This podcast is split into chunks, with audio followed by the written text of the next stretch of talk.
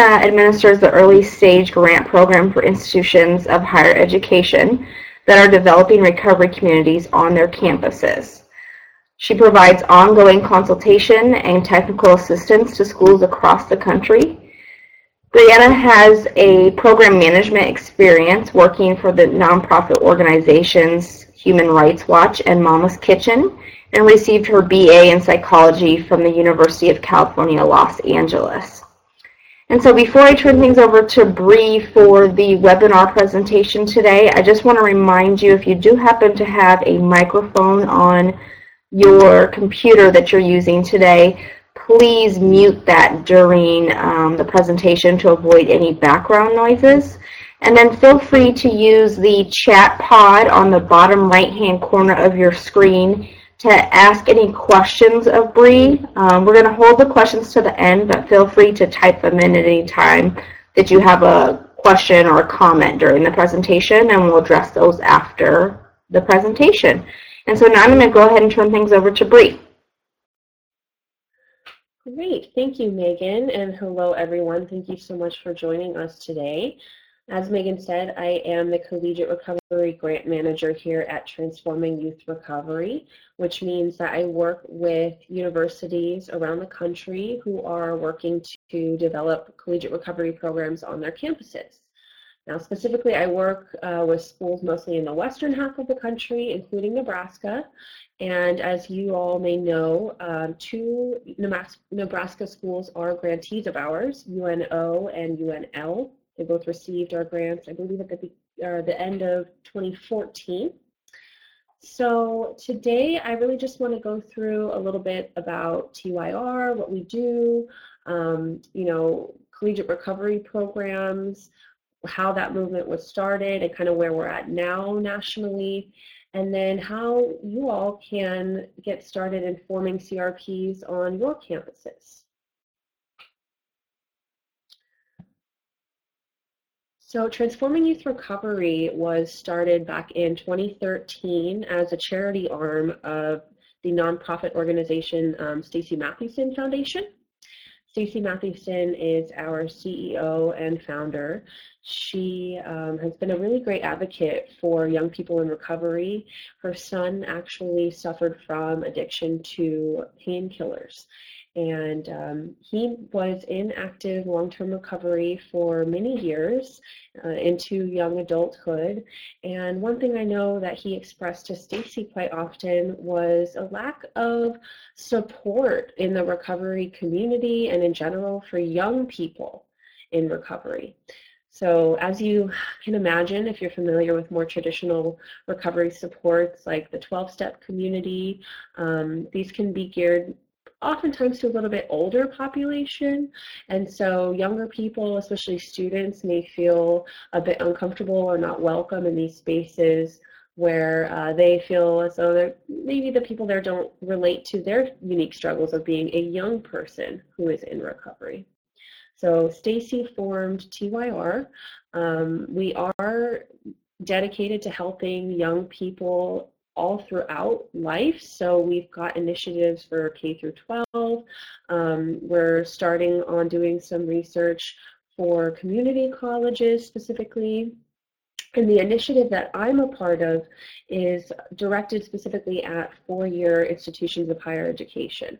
So the first thing that Stacie did when she started TYR was to pledge 100 grants of $10,000 each to universities across the country. And we are slated to reach that goal by the end of this year, which is exciting. So,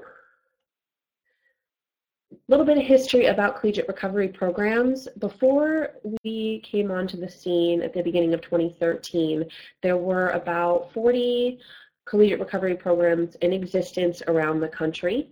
Now, this was a pretty slow growth from when this first started back in the 80s. The, um, the forgers in the recovery movement that are often looked to today are Augsburg, Rutgers, Texas Tech University.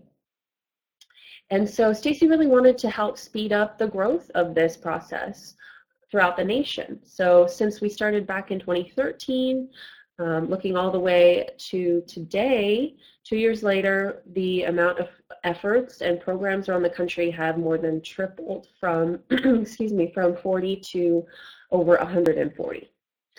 One thing to note when you're looking at this graph is that the purple line is representative of all of those what we call collegiate recovery efforts.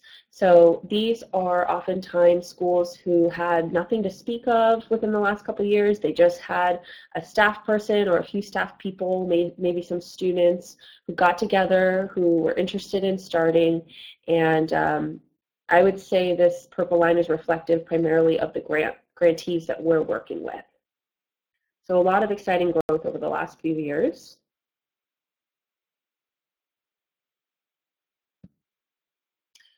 Now, as you can see, and I apologize that the text is difficult to read, but this is the most recent um, map that we have representative of all the programs around the country. You'll notice that there are a lot more in the eastern half of the country. Uh, that's kind of where things started to grow more quickly, and now it's really starting to finally reach the western half. Um, there's also a few states to look to, I think, were good examples of forming some strong state coalitions, as I imagine you all are interested in doing. So Texas is a good example of that.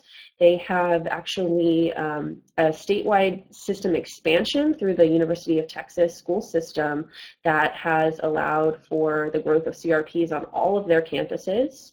Um, I know that Missouri is another good example of statewide um, uh, networking with respect to CRP growth, um, as well as Minnesota has got some clusters up there. So really our goal in finishing out this year and even moving forward, we want to see these dots, of course, all over the country. We really want to get programs started in states that don't have any right now, and we want to help expand the efforts of states like Nebraska who may have a couple programs that are starting, but not a whole lot going on beyond that that, that we're aware of.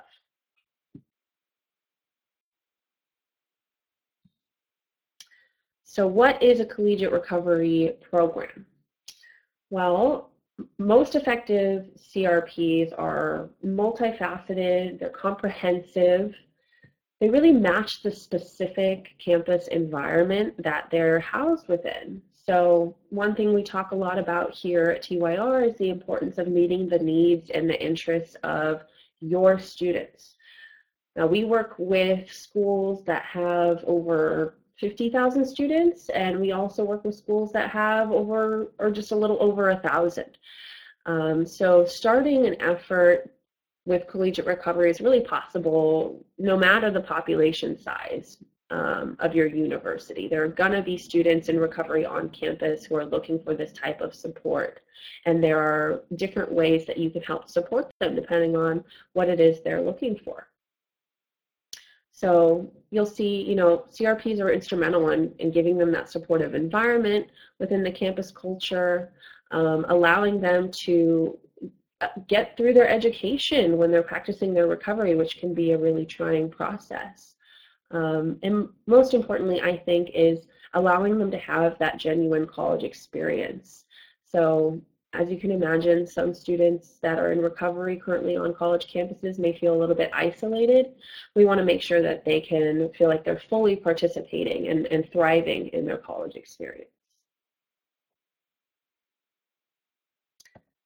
So CRPs are also fun. Um, I think some people who see them from the outside or they don't know a whole lot about them think that it's uh, somewhat of a clinical thing and quite frankly, that's usually only a small piece of any given program.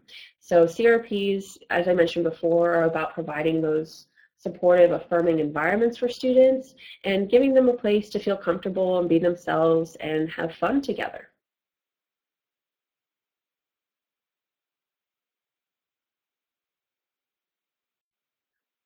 So what does a student in recovery look like?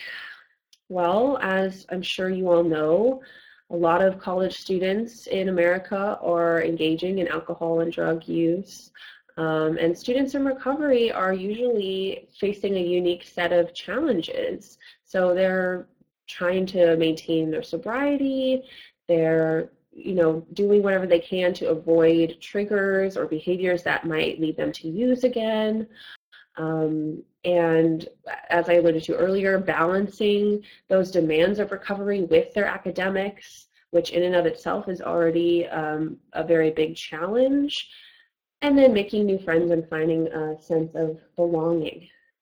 Now, CRPs can really benefit a diverse cross section of students across your campus. So, you know, there are going to be students who are already well established in their recovery. Maybe they have five, ten plus years under their belt. Um, we see that, of course, with non-traditional students coming back to school who may have been in recovery for quite some time. Then there are going to be students who are brand new to their sobriety or maybe still struggling with their use and they're looking to make some positive changes um, and they need a supportive environment to help them do that. I think the last important piece to consider are those students who um, may or may not realize that they have some challenges with addiction um, or problem use, but this is planting a seed for them. You know, it's recovery is still not something that gets talked about a whole lot in a lot of parts of the country. So having an example for these students and allowing them to see that this, you know, higher vision of themselves is possible and recovery is a possibility for them.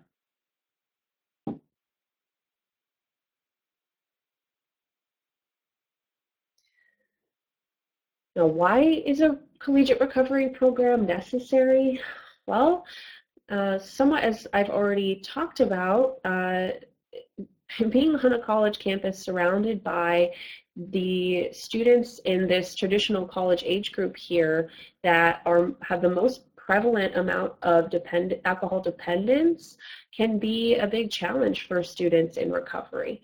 So the term that we use here is um, that college campuses tend to be sobriety or recovery hostile. And unfortunately, even with campuses who have um, pretty comprehensive um, continuum of care for addiction on their campuses, recovery tends to be a little bit less represented as a part of that. So these students, um, a lot of times maybe coming back to school. You know, maybe they had developed some um, problems while in university and had to leave to go to treatment. Or maybe they had found recovery already before college and they're looking to, to go to school. Um, but if they feel that they're not going to have a place that nurtures and fosters their recovery, they may be hesitant to uh, make that step. So we feel that students shouldn't have to make that choice between supported recovery and their education. Um, now for students who are in recovery that do decide to go to school or to go to university, oftentimes they may feel isolated.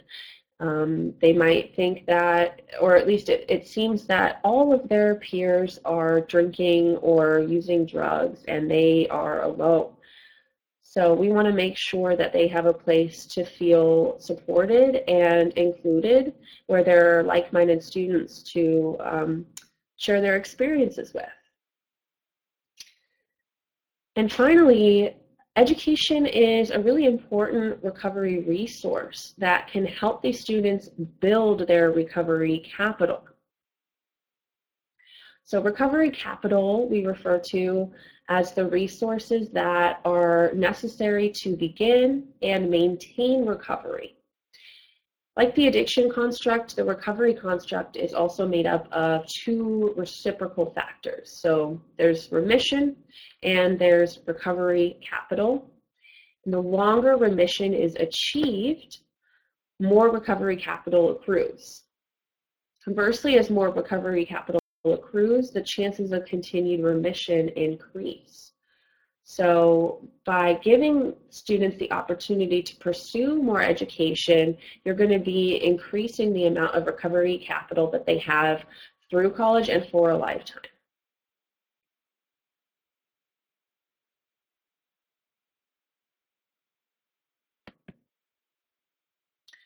Now, how do these programs benefit your campus? Well, they've been proven to be effective. Um, in a study done last year comparing the overall student population to student participants in collegiate recovery programs, those students in the CRPs actually had higher GPAs and higher graduation rates than their peers. CRPs have also been shown to decrease rates of return to use. Um, they help normalize a sober lifestyle on campus can decrease lost tuition um, for students that can be lost to um, either having to leave from substance use disorders or other challenges related to that. And of course, having students in these CRPs that are in recovery allows them to thrive.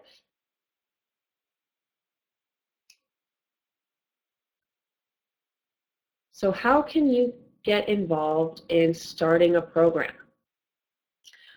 Well, generally, with the exception of a few uh, statewide systems who have given some financial support, almost all programs and efforts that got started around the country have had very small beginnings.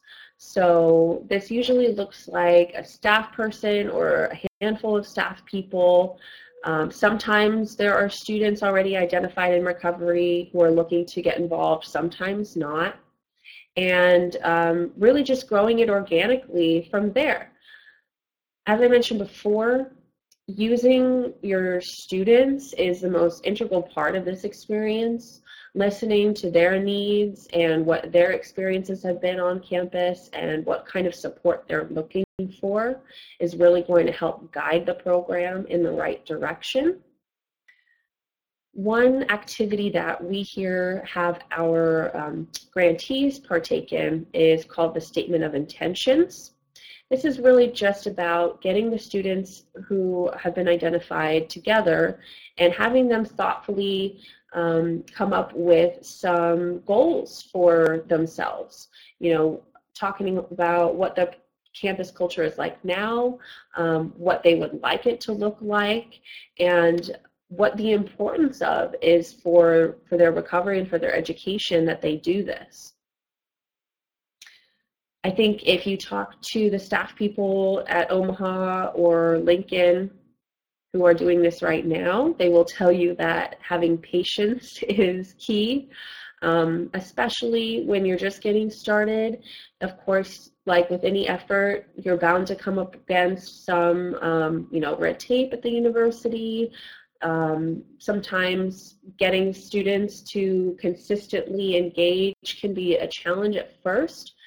However, I think every program that we've worked with has said that if you stay patient, um, build it, and the students will come, is what we like to say. Finally, I want to talk a little bit about community asset mapping. So at the end, toward the end of the presentation, I'll show you a specific website that you can go to um, that maps out all of the programs around the country. And uh, all of these programs have outlined all of the assets on their campuses and in their communities that have been helpful in moving this effort forward. So with any school that is just getting started, we recommend um, using this technique. And it's really all about cultivating relationships with people in your community. So talking to anyone and everyone you can on campus or around campus um, about the effort that you're trying to move forward. And you'd be surprised the places that you find recovery champions. Um, now, I apologize that this list is a bit difficult to read here.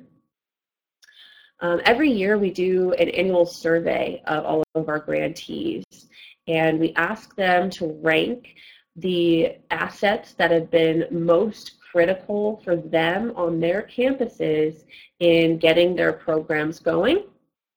So I think this is important. I'll try and give you a, a snapshot here of what this says.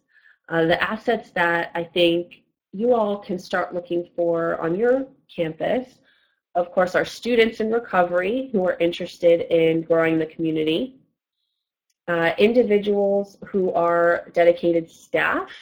So um, if not yourselves, then finding, you know, some support, whether it be in, you know, the counseling center or um, AOD office, if you have a student health center, uh, or even sometimes a social work program. These are all places that uh, we've had st staff people come forward and offer some time to help get this going. Uh, mutual aid support groups nearby to campus for students in recovery. Those I think can be really helpful for um, attracting students right away. If you can get involved in having an AA or an NA meeting or SMART meeting on your campus, um, having something that the students can meet at weekly at the same place and the same time is a good way to help get some traction. Um, having a physical space for students to get together. Uh, this is something that I think is always evolving. So oftentimes in the beginning, you'll find that it's difficult to secure a, a, dedicated space for the students. However, if you can find a way to at least reserve a room once a week um, or find a, a good meeting place for the students on campus, then that's all you have to do. Over time, you know, you can start having those conversations about finding a, a permanent place to house the program and things of that nature. And I think another good one to um, bring up again is locating those organizations and departments on campus that can be supportive of the program. So making sure not only that they know you're trying to do this, but asking them for referrals if they ever come across students who are in recovery.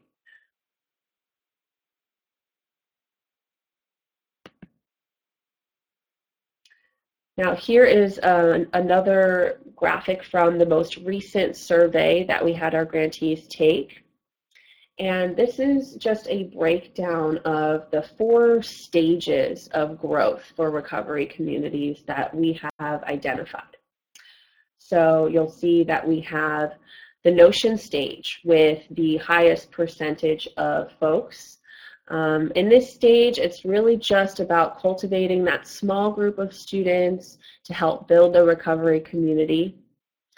Moving forward into the establishment phase, that's what looks like more of um, building those new relationships and forming some more supportive networks around campus. Once you've formalized the recovery program, um, that's when most universities will identify their programs as in the maturity phase.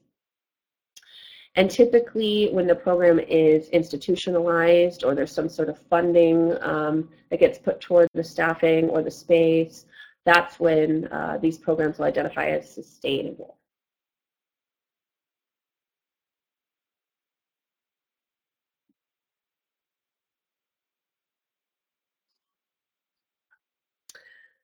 So for those of you who are just getting started or who haven't had the chance to um, get started yet, uh, I think the practices that most programs are using in the Notion stage will be most beneficial for you to be aware of. Um, out of all of the different practices that our campuses take part in, this is a list of the most commonly utilized practices of those in the Notion stage. So, you know, we see a lot of our programs that are just getting started putting on events to raise awareness, engaging in outreach, um, you know, and marketing, hosting those mutual aid support group meetings.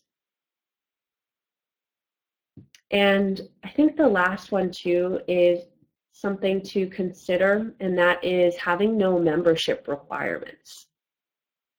If you're familiar with some of the more established collegiate recovery programs, a lot of them have very strict um, guidelines pertaining to participation of students. So whether that means they have to have a certain amount of time that they've been sober, um, they have to have a certain GPA or whatever it may be. Um, there are guidelines. Now, when you're just getting started, I think what most schools have found helpful is being open to any and all students who want to get engaged. Um, and what we're seeing now is a trend towards inclusive, um, including rather students who aren't just in recovery from um, alcohol and other drug addiction, but who may also uh, be in recovery from mental health disorders or process disorders, um, or even sometimes students who choose to live a sober lifestyle, but they might not be in recovery per se. So being open to those possibilities and allowing any and all students who want to get involved to be involved.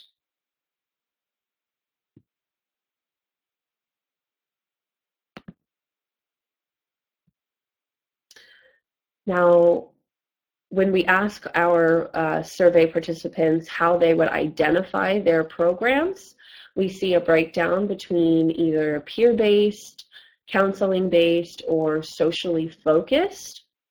And what I want you to note here is that over 76%, I guess it would be, of our programs are identifying as peer-based, whether that be with a counseling emphasis or a social emphasis. So I think sometimes um, when staff people are applying for the grant, they may have concerns about their capacity to uh, grow the movement forward, whether it be time constraints or lack of resources. But I think this is um, a hopeful statistic because it really shows that these programs are rooted in a, a peer support model. So of course, having a staff advocate is super helpful in navigating through administration and university systems, but it's all possible because of these students who are um, helping other students along the way.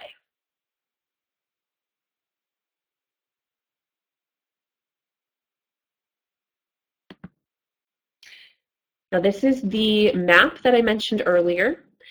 So I would definitely recommend that um, after this webinar, since you're going to have access to the slides, checking out this website.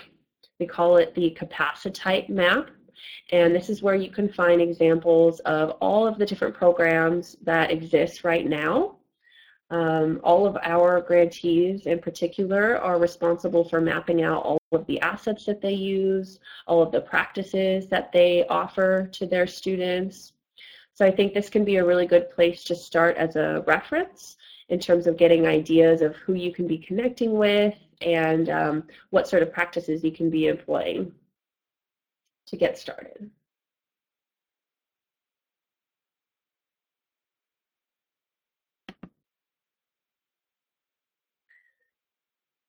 Now, one thing that I know um, I had heard from my current grantees who are a part of this network is that a lot of Nebraska universities tend to be a bit smaller. Um, so whether these are community colleges or just private universities or public universities with a small student population, um, I've heard a concerned voice that it might not be as easy to get a program up and going. So once again, I want to reiterate that starting this program is really feasible on a campus of any size. Um, by virtue of the fact that it's student student run and student led. So if you look to um, Northern State University, they're one of the schools that applied for a grant. They, I believe, have around 30, 3,000 students, I think, um, and they've got a program over there called the Aware Wolves with a good amount of student participation. If you look to um, Washington and Lee University, that is another grantee of ours over in Virginia, and they have just over 2,000 students, but they've got a, a, thriving program up and going just in the last few years um, on their campus. And then Augsburg College, I think is a great example to anyone because these are one of the, this is one of the original schools that started a collegiate re recovery program. And they also have a very small student population, about 3,000. Um, and they are, of course, much further along than the majority of our uh, grantees that we're working with because they've been doing this for so long. Um, but I think they're a good example that regardless of student population or size, that this is completely possible. Now, overcoming other challenges, so let's say you have um, students who are um, maybe lacking in confidence in advocating.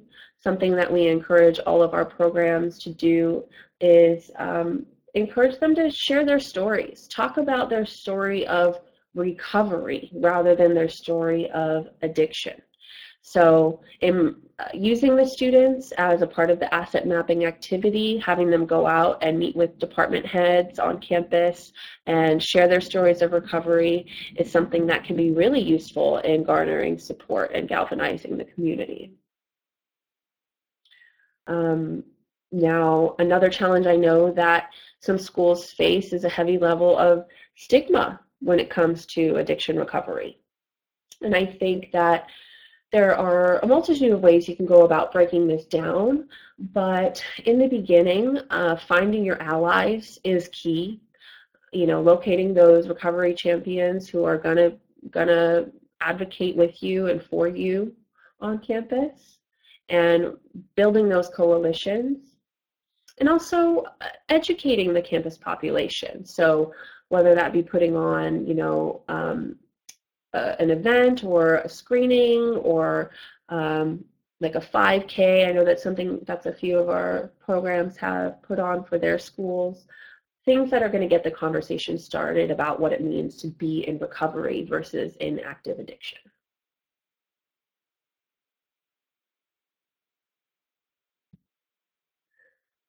And most importantly, um, I think it is essential to always ask for help. A few years ago, there weren't a whole lot of resources available for people who wanted to get programs started, and now there is so much out there. This is really a connected, supportive community of folks all around the country who, um, regardless of the stage they're in, are excited to see other schools who are jumping on board and who are trying to do this for themselves.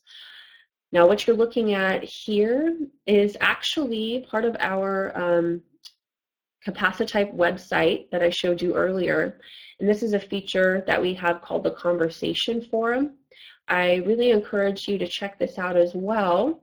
This is a place where um, any staff person or student involved in the Collegiate Recovery Program can come and discuss uh, pretty much anything you can think of related to starting a program. Uh, so this is something that we started back in January and we've already seen a lot of growth here. We've got staff people connecting from all over the country talking about you know challenges they're coming up against and giving examples of what they've done to be effective.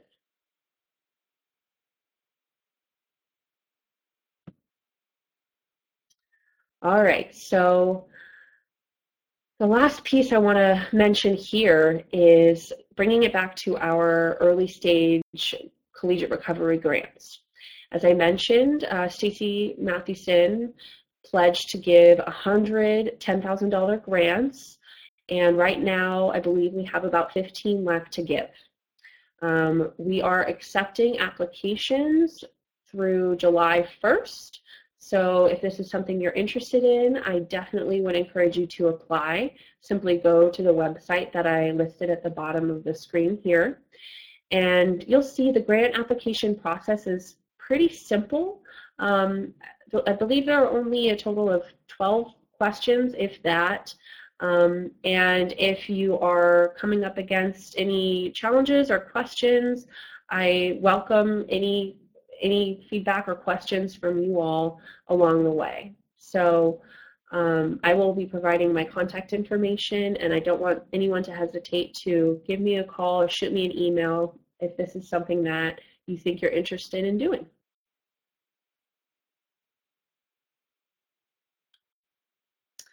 Now, other resources to consider. Um, there are a few sites here that I've listed that we consider our allies in this collegiate recovery movement.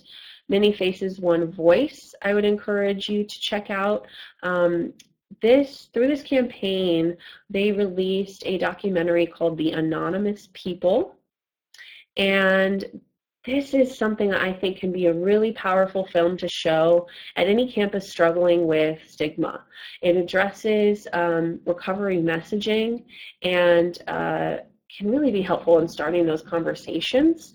So certainly check that out if you have the chance. Young People in Recovery, if you haven't heard of it, is an organization that also recently started.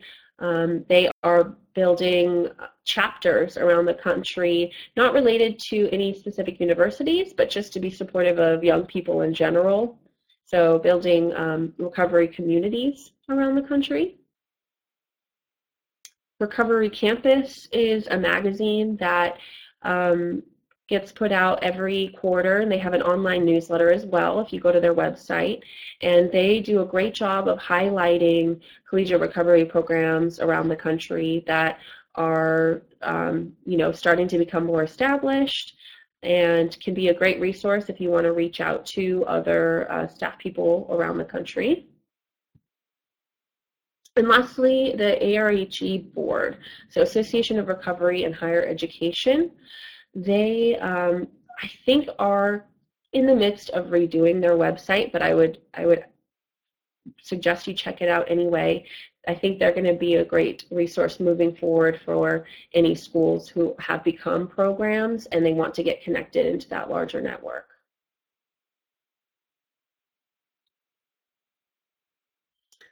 So I want to say thank you. Um, I hope that you found this to be informative and I welcome any questions that you all have pertaining to starting a program, um, UIR, the grant process, came up during the conversation.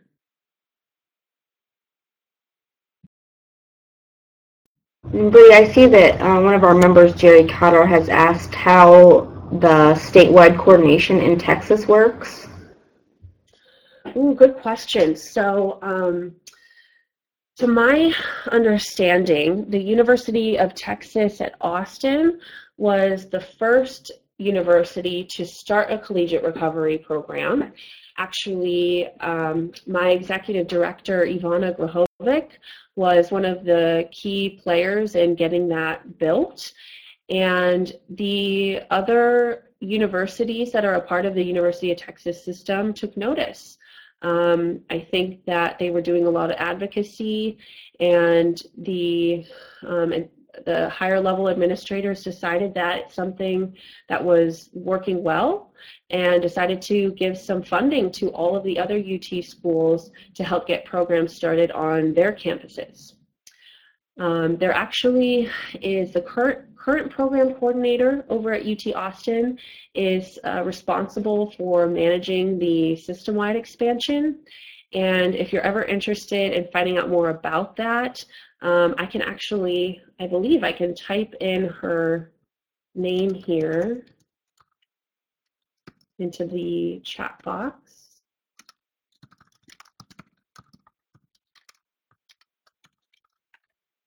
Her name is Sierra, and she is a great resource for anyone who is interested in um, really building a, a, a statewide or a system-wide effort.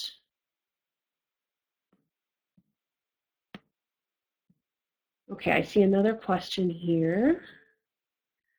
So is recovery always synonymous with abstinence or could recovery look different for different people? And how do you reconcile drinkers with non-drinkers in that case? That is a great question. Um, I think what we've seen is that historically, recovery used to be defined as more inclusive of sobriety. And what we're finding now, although that is still the case um, the majority of the time, um, there are, of course, individuals who identify as being in recovery who are not completely abstinent. So that's something to be conscious of when you're starting a program on your campus. Um, I definitely think it's important to be inclusive of anyone who wants to be involved and whatever recovery means to them. Something we say at TYR is that there are many pathways to recovery. So every individual's recovery is going to look a little bit different. And I think when your program becomes a little bit um, bigger and more established, then there are various ways to navigate um, the, the services provided for students who are abstinent versus um, not. So whether that means having uh, like separate AA or 12-step meetings or um, I know some schools have like levels of membership depending on involvement. It really depends. And I think that's what's exciting about being at the forefront of this movement is that you can really shape it depending on what, what best fits your university.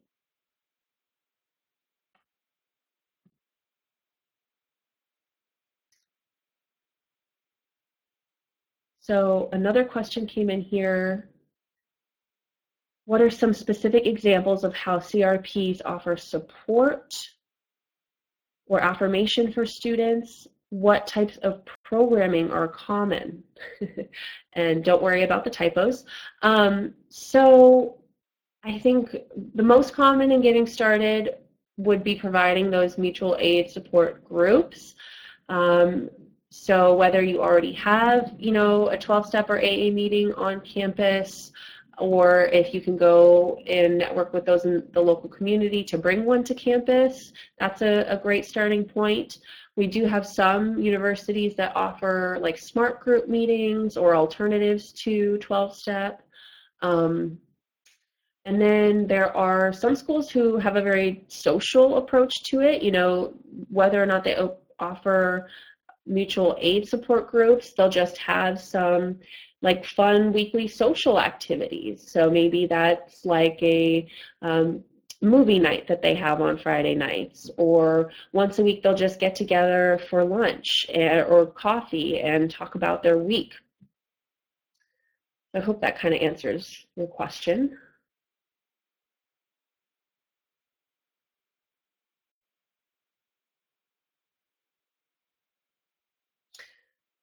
So yes, the social aspect I think is super important because um, there are going to be students, of course, who are looking for that clinical support. And a lot of times um, universities have some sort of um, support systems in place for them that can be integrated into the CRP or kept as somewhat of a separate entity depending on the structure of the university. Um, so I think for the CRP's sake, having that social component is essential. You know, these students are looking for a place that they can just relax and um, feel safe and uh, relate with students who have gone through some of the same things. And of course, being in college, having some fun activities to participate in is a key piece of that.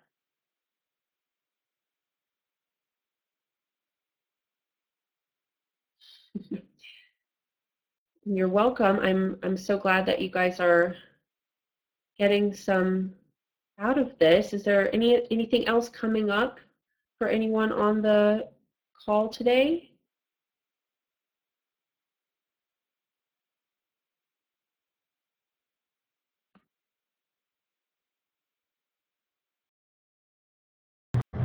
All right, well, I want to um, thank Breanna for her time today in discussing not only what Transforming Youth Recovery is doing, but also talking about college um, recovery programs in general. I think it was very informational for us and probably a new way to look at things for um, what we do in terms of alcohol prevention on campus. Um, and I think it's exciting that it's a growing topic uh, nationally as well.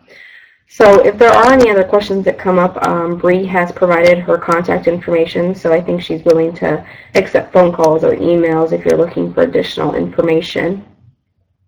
And as she mentioned, I will also be sending out a um, copy of her presentation to the listserv and also posting um, the webinar online probably ne early next week. So if you ever want to go back and um, touch base again on something else, it'll be there for your reference. Is there anything else you want to add before we close, Bree? Yeah, I just wanted to say thank you to everyone again who uh, participated, and thank you, Megan, for putting this together. Um, please do reach out, you know, if you have any questions about uh, the grant application process, whether or not you are a four-year university or a community college. I say that because um, our next grant initiative is going to be pertaining to community college systems. That's something that we're actually starting to study right now, and I believe we're going to be moving forward with next year. Reach out and stay in touch. much, Bree, thanks so much to everyone for participating. I hope you all have a great weekend. Thank you.